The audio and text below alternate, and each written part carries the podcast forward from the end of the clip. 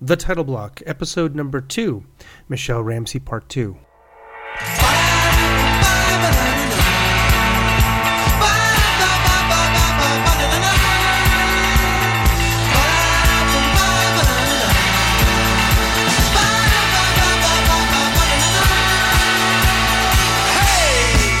It's gonna snow tonight.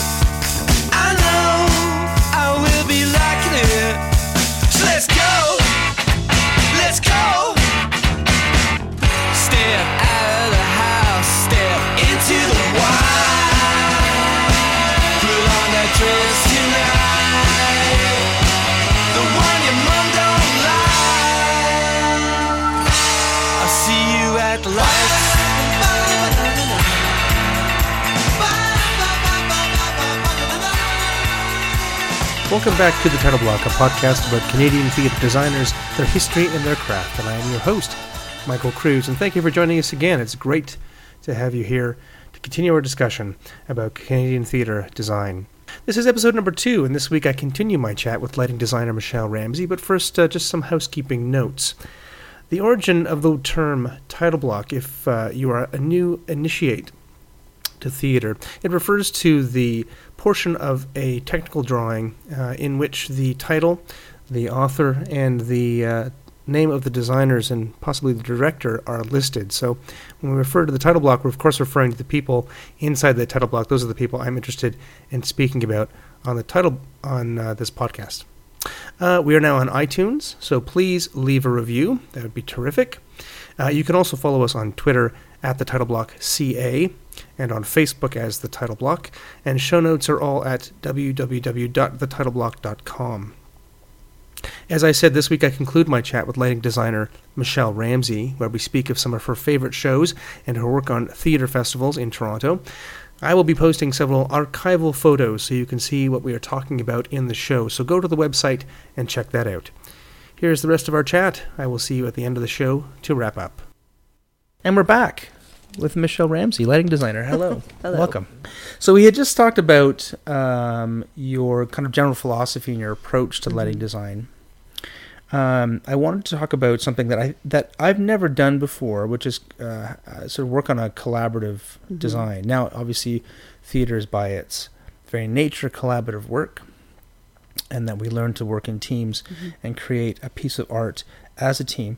But when you're working on one aspect of it, like especially lighting design, which is, I mean, most lighting designers sort of sit in their lighting design cave and do their thing, and then they go to the work, right? It- we- It's a very isolated kind of procedure, right, for very much of the process.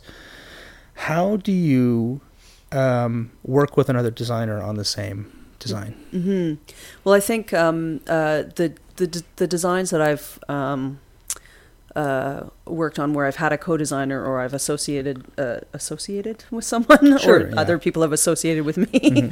um, generally, it's because um, of availability. So either I get asked or they get asked to do the show, and um, I'm available for part of it, and or the other person is only available for part of it, but they really want to stay involved in the project. So um, I've had a couple of shows where I've taken over shows from people, uh, or I've given shows up, f- or you know, like part part part way through the process as well. Um, but the co-designing thing, um, there have been a couple of circumstances where uh, I've worked with one designer through the whole process up until um, up until a certain point, and then they and and then they leave. Um, and it's really, for me, it's it really depends on the co-designer, on the other designer. So if if your uh, design aesthetics are similar, then you're generally going to be okay right. um, or if there's a more senior person and you're um, uh, answering to them, then you know, basically you're just taking over design for them or that that kind of thing. Then that that that's the other way it works. But Right. yeah, Now you've um, do you find them? Are there any way? Are there in any way better than just doing it by yourself, or are there advantages to doing it besides the Mhm. time management issue? yeah. Are there things that come out of it that are that you wouldn't that wouldn't happen if you're just doing it by yourself? Yeah, absolutely. I think uh, uh, because lighting designers don't ever work with other lighting designers, it, it, it becomes a really great way to um, come up with new ideas or uh, actually speak to to someone about design specifically instead of just in a more general way, um, to kind of uh, figure out a new a new angle that you've never tried before, um, try a new color you've never tried before, um, work on different you know different cueing way w- different ways to cue things. Like I think it's I think it's a really great way to um, just expand your education. Really. Right. Did, Yeah. Have you ever? Did you um, assist anywhere as part of your? No, I mean I assisted Andrea Lundy on a couple of shows, but that was again another like she she had to leave at some point in the process, and I would take over for her. Um, and that's I mean that for me was a really great uh, education because I she I find her design, um, her design aesthetic is is really uh, has really influenced me in a lot of ways. Right. So yeah, Um, I found it um, when I first started the Shaw Festival. It was Mhm. a real brand new experience for me to be in a room yeah, full of six designers sometimes hmm and having discussions you would never ever have, even Yeah. at, in the university level or even if you're at the bar with your colleagues afterwards. It was Yeah. really really different. Um, how about now the division of what about the division of labor? So hmm I mean, there's one person communicating with the operator. Do you guys decide beforehand, or does it just really depend on the show? yeah, it Um, really depends on the show. Um, like uh, my first my first co-design was with Andrea Lundy on uh, Russell Hill, which was a long time ago. Right. Um, but she was definitely the more senior designer, and she did the f- cueing of the show, and then I think I took over at some point in cue to cue. So she so she would do uh, most of the communication with the director and that kind of thing. Um, and I really just took over the show from her. Um, I mean, I, I, I did influence a little bit in cue to cue and that kind of thing, but um, but uh, that one in particular was definitely a, a lot of it was her. Um, uh, in terms of my work with uh, my later collaborations with uh, Rebecca Picherack, who I worked with quite a lot, um, uh, or uh, had in the past, have in the past. Uh, those were more collaborations, I would say. So um, we did a show called China Doll together, which was a a Nightwood show, and we co-PM'd and co-designed. God. and yeah, I know we were I ridiculous. That was Marjorie Yeah. Chan's Yeah. work, right? Yeah, Marjorie yeah. Um, but and, and I can't remember exactly uh, how it went, but I I know that uh, I think she was on headset for part of it. Maybe I was on headset for the, for the other part, but it was very much more a division. The division of labor was a little bit more equal. Um, uh, and then in the case of Rough House, which um, uh, was a show that um, basically the designer had to operate it as well. And I think she, I think how it came about was she was only available for uh, f- up until opening or just before opening, and then I kind of took it over, something like that. I can't remember the exact circumstances, but um, yeah. Well, that's great. So let's talk about Rough House for a second. So tell me what Mm-hmm. the tell me about the actual p- play. It was it's written by and performed by Andy Massey, Yeah, right? yeah, Directed by Brian Quirt. yeah. What was it about? Um, it, it. What was it about? That's an interesting question. It was. It was.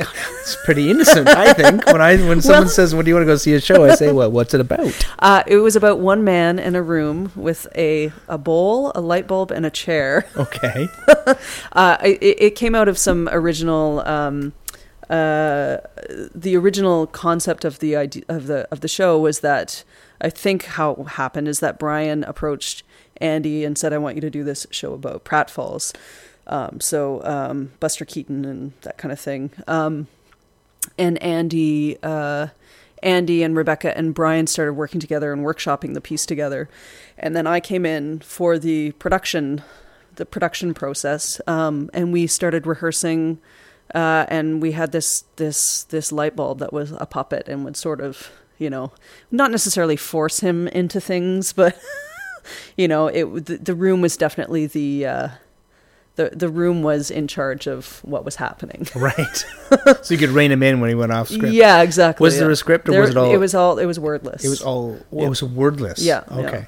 But was there a plan or was it improv? The whole thing. Uh, there was there there was definitely a plan. There was a lot of really specific choreography that had to happen.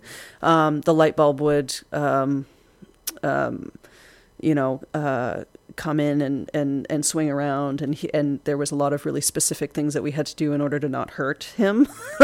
so it would like hit him in the hit him in the face. Um, uh, but not really hit him in the face because you know. you know, when I, as much Yeah. as you want to hit somebody in the face, Yeah, exactly. equity would have a problem with yeah, that. certainly. exactly. And and then, uh, but the but the des- the design, the lighting design had um, uh, was so in- integral to the piece. Um, there, uh, it had a lot to do with um, containment and um, uh, and kind of um, um, pushing him into something, like pushing him into doing things. Um, so uh, there was a sequence of of of uh, choreographic sequence where light boxes would come up, top top light boxes would come up, and he would try and catch them. And as soon as he got into the box, another one would come up. Ah. So it was Describe the light boxes to me. Were they actual physical pieces? no, or they were just they were squares just the square, squares Okay. of light on the floor. So he would, you know, he would get into one of them and try and catch it, but Right. then, you know, it would then it would go up onto the wall, and then his shadow was caught uh, caught on the wall, and there were. Uh, there was a lot of shadow work as well. So Andy and Brian are so um, brilliant at playing, right? So we would do um, when we were creating the piece. Um, we would do things like, and this is where Rebecca and I would kind of work together. She, you know, we would turn on a couple lights and and focus things together, and you know, we would. Um, there's one thing right at the top of the show where there's a chair um, in front of a of a wall with a shadow of the chair on the wall, and then um, the chair. The actor uh, Andy pulled the chair away, and there was still a shadow of a chair on the wall, and it was just an optical illusion. Like we backlit a chair, but you know we kind of discovered that through our collaboration. Right. Um, were you in rehearsal for the entire process? Yeah, it sounds Yeah. like it had to be. Yeah, exactly. Yeah, because it was really like the light was really another character in the show. Right. Yeah, What a great opportunity. yeah, it was fun. And and well, that's a that's a big commitment for a lighting Yeah. designer. How many weeks of Yeah. rehearsal was that? Oh, geez, um, mm, three? I can't, I can't, I can't quite remember. That's a big actually. commitment for for usually Yeah. contracts are what two two and a half weeks, Yeah. and then you're doing two other things at the same time. Yeah, so how? yeah. Um, I imagine that's why you needed two of you to to be there. That was the advantage of having both of you Yeah, on the, on the yeah, show. yeah, Great, and uh, you did very well. You got a Dora yeah, out of that. Yeah, yeah. Check one for Doras.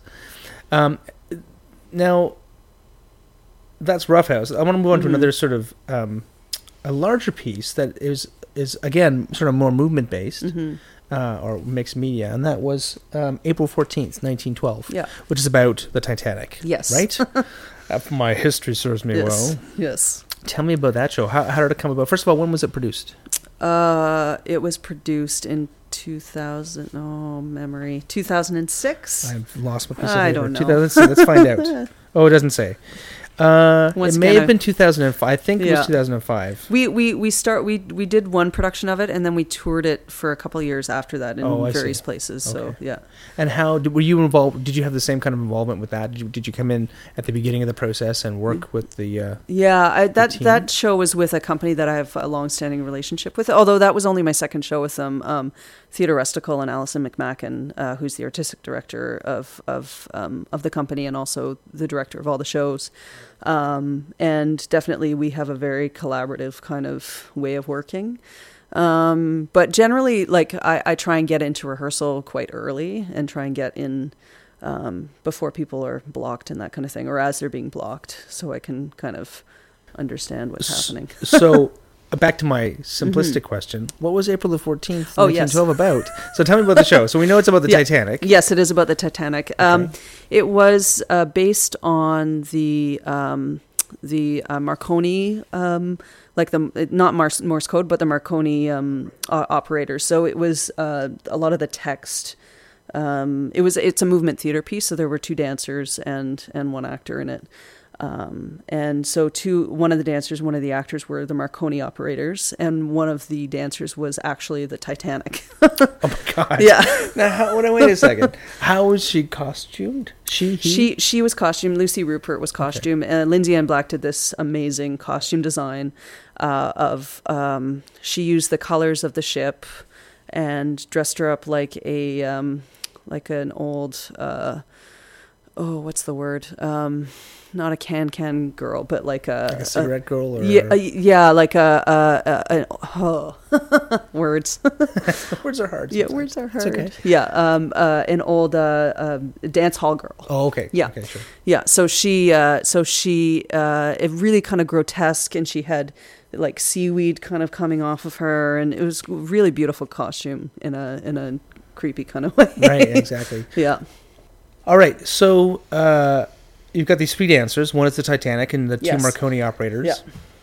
What was the arc like? What was the was it? uh, What was the point, or what was? the, Uh, what was what it was the it was basically like the uh, uh, we started with the the glory of the of the time of the period and the um, the lushness of the of of of the ship and and the you know how beautiful everything was um, and then and then we followed the Titanic as she was sinking so it was really um, it was sort of a strange piece because it didn't really have a uh, like the story was um, the the story was was about the ship. Um, so basically, the story was that uh, uh, we we followed the ship sinking, and we followed her.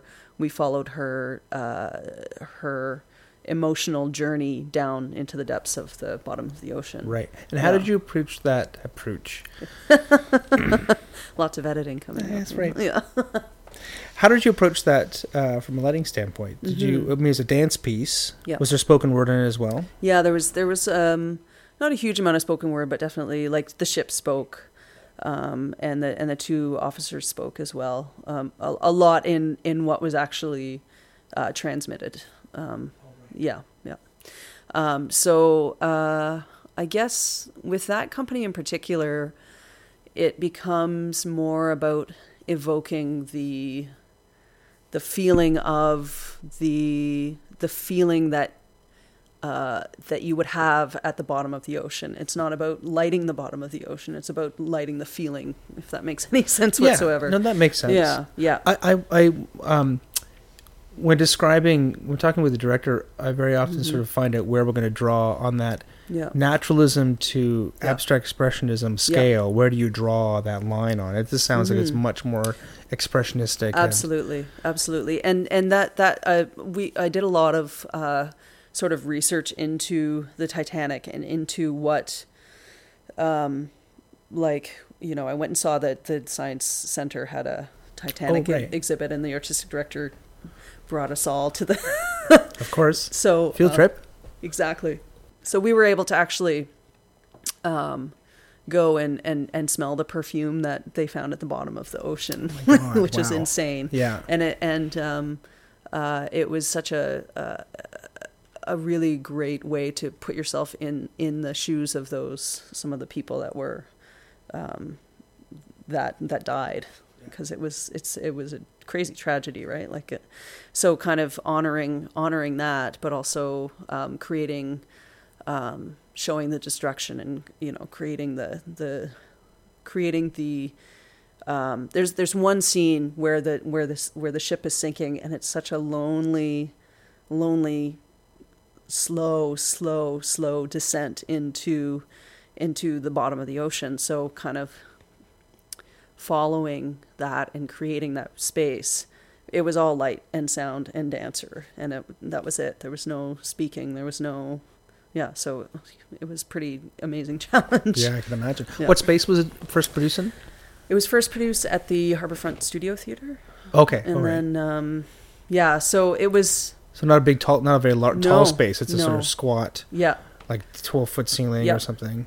And we did uh, lindsay did the set design lindsay and black did the set design for that and she created this like crazy cold space out of plastic sheeting and a white dance floor and this like White dance floor. That's Yeah. a challenge. yeah i i love working with with white like it's such a um, it, as long as your director is okay with not getting a blackout and not, uh, you know, necessarily isolating people, um, then you can do some really amazing things with color. And I think if it wasn't white, we would have been, it wouldn't have worked. I think um, because I was able to use some really lush greens and really lush um, uh, blues and really kind of do some amazing mixing and that kind of thing. So Did um, Yeah. was there a lot of bounce? Like you used Yeah. a lot. Yeah. Like yeah, and yeah, that has to be a feature, obviously. yeah, right? absolutely, yeah. And it was, I, I mean, I find that that um, it helps a lot. Actually, it helps fill and it helps um, it helps uh, give give a height where where the a black room may not have given the height. So uh, uh, there, some people have said how that show made them see the studio theater in a completely different way. Like it, it, it, it felt bigger than it actually was. Yeah, it's pretty incredible. It's a very small Yeah. space. How much Yeah. is it? Only seats like eighty to hundred people, right? Um, yeah, I'm not sure how I many, but yeah, it's small. I haven't been there for a long Yeah. time. Well, that's excellent. And you got Dora Yes. number 17 for that. No, it's okay. That's terrific. And you've worked with Theatre Rusticle, Rusticle several times. hmm Yeah, I think Did I've you done, find that was now that was your second show with them? that was my second show. How you obviously have a shorthand with them Mhm. now. Yeah, but absolutely, you- yeah, yeah. Um, how many shows have you done with them approximately? Uh, fi- five now. so by that point, they just sort of say, "Michelle, go do your thing," and then you Yeah, sort and of I show go, up on "Uh, the da, da, day. da." Yeah, Which yeah. is- A- Allyson and I have a have a really uh, uh, absolutely a really great shorthand. Like we, you know, we barely have to speak sometimes, Right, which is amazing that you can uh, reach a point in your career where you just turn to your director and give them a look and you know what they're thinking. right. That's a that's a big Yeah. advantage. Yeah. Uh, terrific. And then that was back in 2006, seven ish. Yes. Um, and moving forward, Mhm. um, last year, two years ago, Obaaberima, Mm-hmm.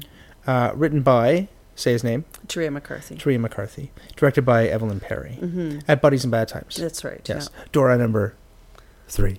No, door number seven or something. Four.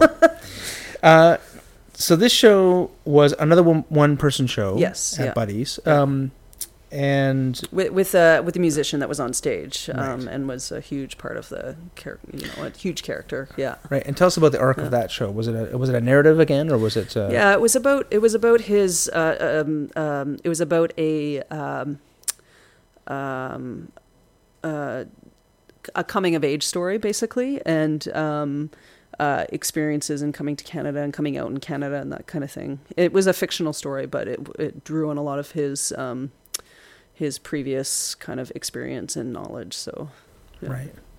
And how did you approach that? So you're uh, at this point you're now well into the Mhm. middle of your career. You're, Mhm. you've got a much. on the You've got yeah. your palette. You've got your bag of tricks, as Yeah. we say, right? yeah. Um, do you find it?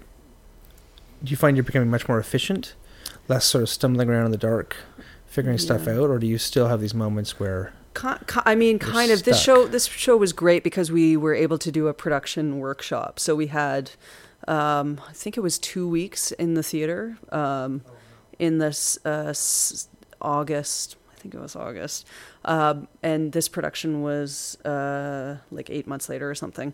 Um, time wise, I can't remember exactly, but um, um, so we were able to be in the room uh, with a mock up of what we thought the set set design would look at look like, and really get a good uh, sense of what we wanted to do with the space. So, um, and I think it's uh, it's quite it's essential if you want to have a um, if you want to be able to have sort of a complete design concept um, having those workshops are so integral to it like it, it, it, it, really makes a huge huge difference i think Many times, especially in the in the past, Yeah. we, there the workshops have been just actors and Yeah, scripts yeah. and a playwright Yeah. writing furiously and Yeah. ripping things up and a dramaturg maybe. yeah Um, it certainly is an advantage. It sounds like to have designers involved in that process. Yeah, absolutely. And I, I think because of the way that that I approach design, I approach it in a very sort of dramaturgical way. Like, uh, um, um, and and I think that I think it also helps playwrights and it helps new playwrights understand logistically um, what they need to think about as well. Um, and and I think that the the work that we all did in that workshop really influenced the final product, and um, in, in a good way. And I think that there's definitely uh, a strong need for that in in in theater. Right. Yeah. How much do you think we should be a slave to the script? Like, is Yeah. it is the script a road sign or is it a recipe book?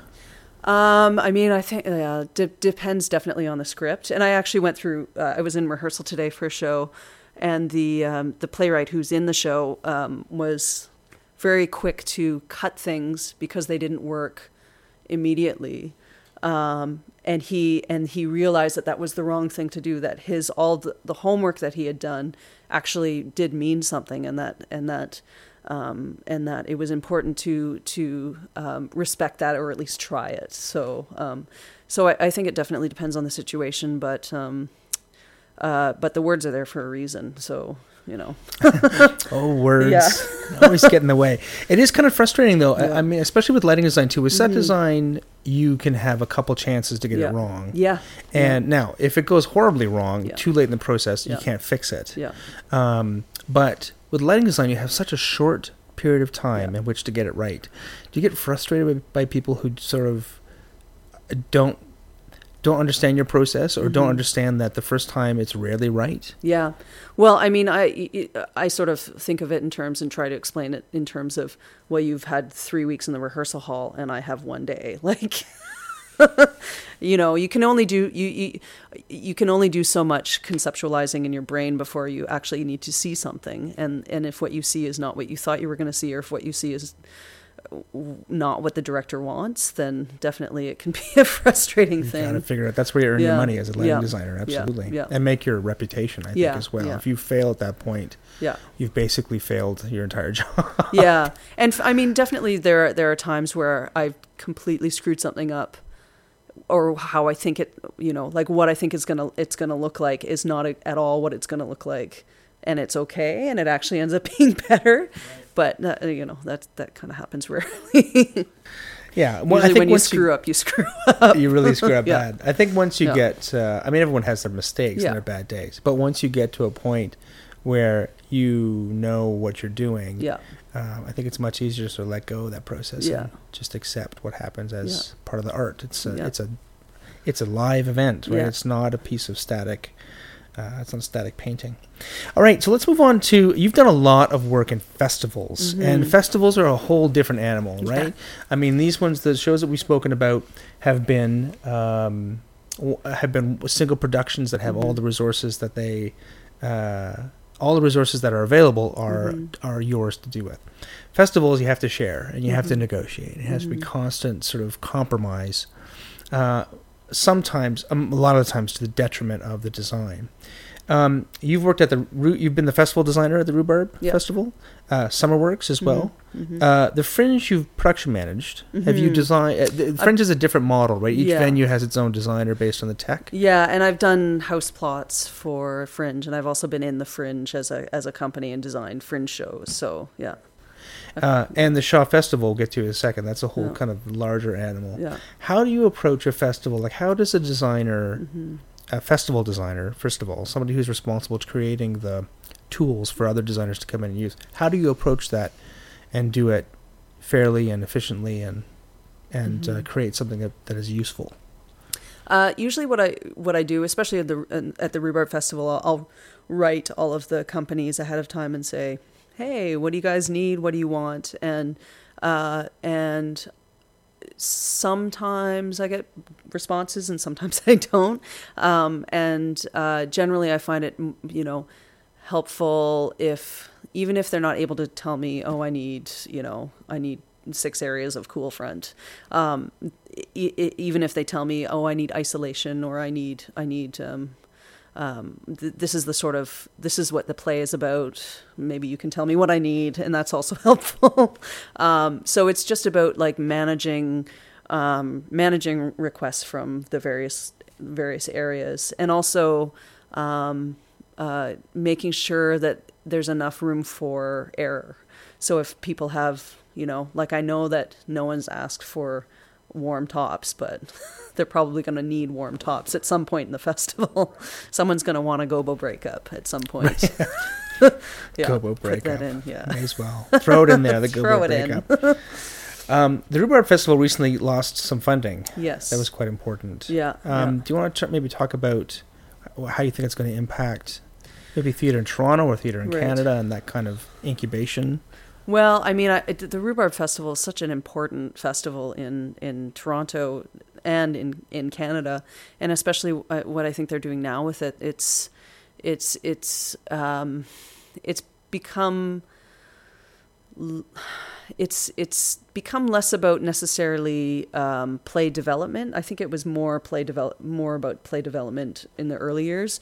Now it's about kind of more experimentation. I think. I I, I mean I, I don't know for sure, but but it there's a lot more. Um, uh, kind of performance artists coming in, and which I think is a like I think it's a great thing what they're doing with the festival because it, it's it's introducing people that you may never have heard of as as as theater artists, um, and kind of giving them a voice. And I think it's a it's a shame that they are not you know able to give them a little bit of extra cash to to you know buy that important prop that they need to buy or like i don't know exactly how it's impacted the festival right now like i think you know um, I, I just did a focus for it the other day and everything seems to be running all right but i don't know the specific you know i don't know the logistics of the day-to-day financing Right. So it's gonna Yeah. they're gonna it's gonna continue. yeah. The plan is not to cancel it. The plan is to continue yeah. on because it's an important festival. yeah Um, Summerworks is a bit different. It's a curated Mhm. festival. There's Yep. an artistic director. Um, does that require a bit more of a soft touch when it comes to lighting design, or is it the same Mhm. approach as you would get at the Fringe, where you've got 120 companies and it's for free for all? Well, it's. I mean, uh, it it hasn't always been a curated festival. It started out as a as a um, Toronto Toronto's response to people that didn't necessarily get into the Fringe. So it was created to give another venue for Toronto theater artists to uh, to perform. Um, and only in the last, I guess, I don't know, seven years or eight years, it has it become a curated festival. Um, and things have sort of uh, changed in terms of what is available to to to uh, like in terms of technical um, abilities. There's a, they, they get a longer tech rehearsal, which I think helps um, create a little bit of a better um, a better product. Um, but as a as a designer, it doesn't necessarily impact. I still want you know I still try and do the same job uh, it, like a, as a house designer as as any other festival. So yeah. Now the the the Shaw Festival is a different Mhm. animal. It's a much larger beast. It is a rep theater festival, hmm and and each each production obviously is fully formed. hmm You did Arcadia there. What year? What year did you do Arcadia? Uh, just this past summer. Just this past summer. Yeah. Uh, and it was in the studio Yep. theater. Um, and that's the new venue there. Is that right? Yeah, yeah, it's a, a rehearsal hall turned into a Right. yeah. I mean, I think it was always designed to be a to be a performance space, Yeah. but but they use it as a rehearsal hall for most of the season. Right. and it is a rehearsal hall, a rehearsal hall for quite large venues. So it's not a small oh yeah, space. no, it's not a small Space. It's very big. Yeah, yeah, I mean, and, yeah. and for, for most Yeah. sort of small black Yeah. box theaters in Yeah. Toronto, it's a it's, It's a huge. It's twice big, the big. Yeah. it's the factory theater inside a. yeah. Um, how did you? Now, was this a rep? No, no, the two I've been I've done the last two summers there. I did Helen's Necklace uh, there the year before, um, and uh, the good thing about being in the studio is that you have your own plot. Right.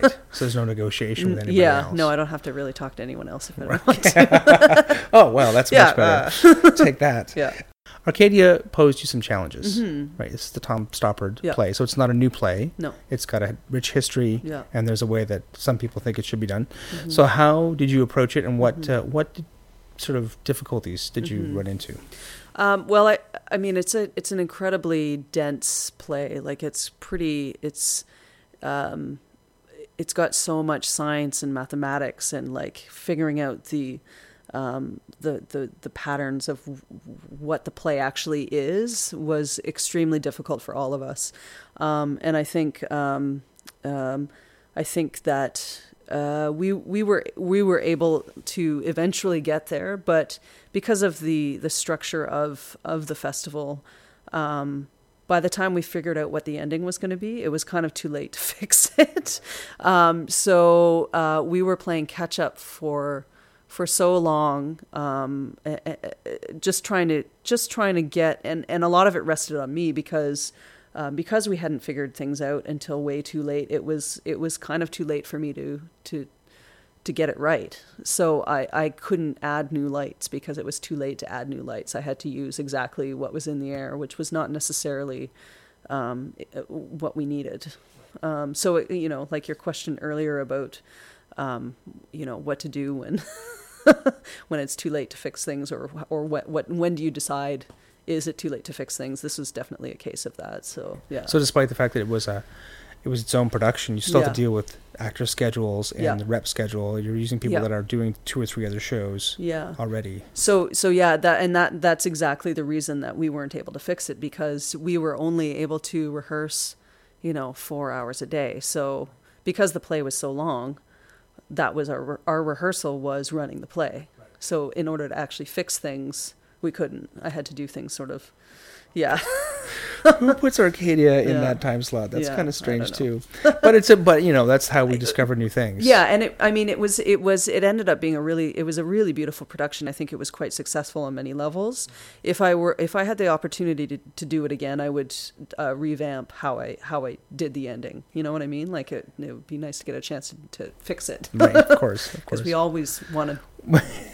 we always Fix want to it. fix it. Yeah. Kevin Lamotte says Yeah. that he wants to. He he every time he approaches something, he wants it to be Mhm. the quintessential play. He thinks this is what it should be done, Yeah. and very rarely do we have the opportunity to to do that. Yeah. Okay, well, thank you so much for chatting with me today, um, Michelle Ramsay. Thank you. Thank you.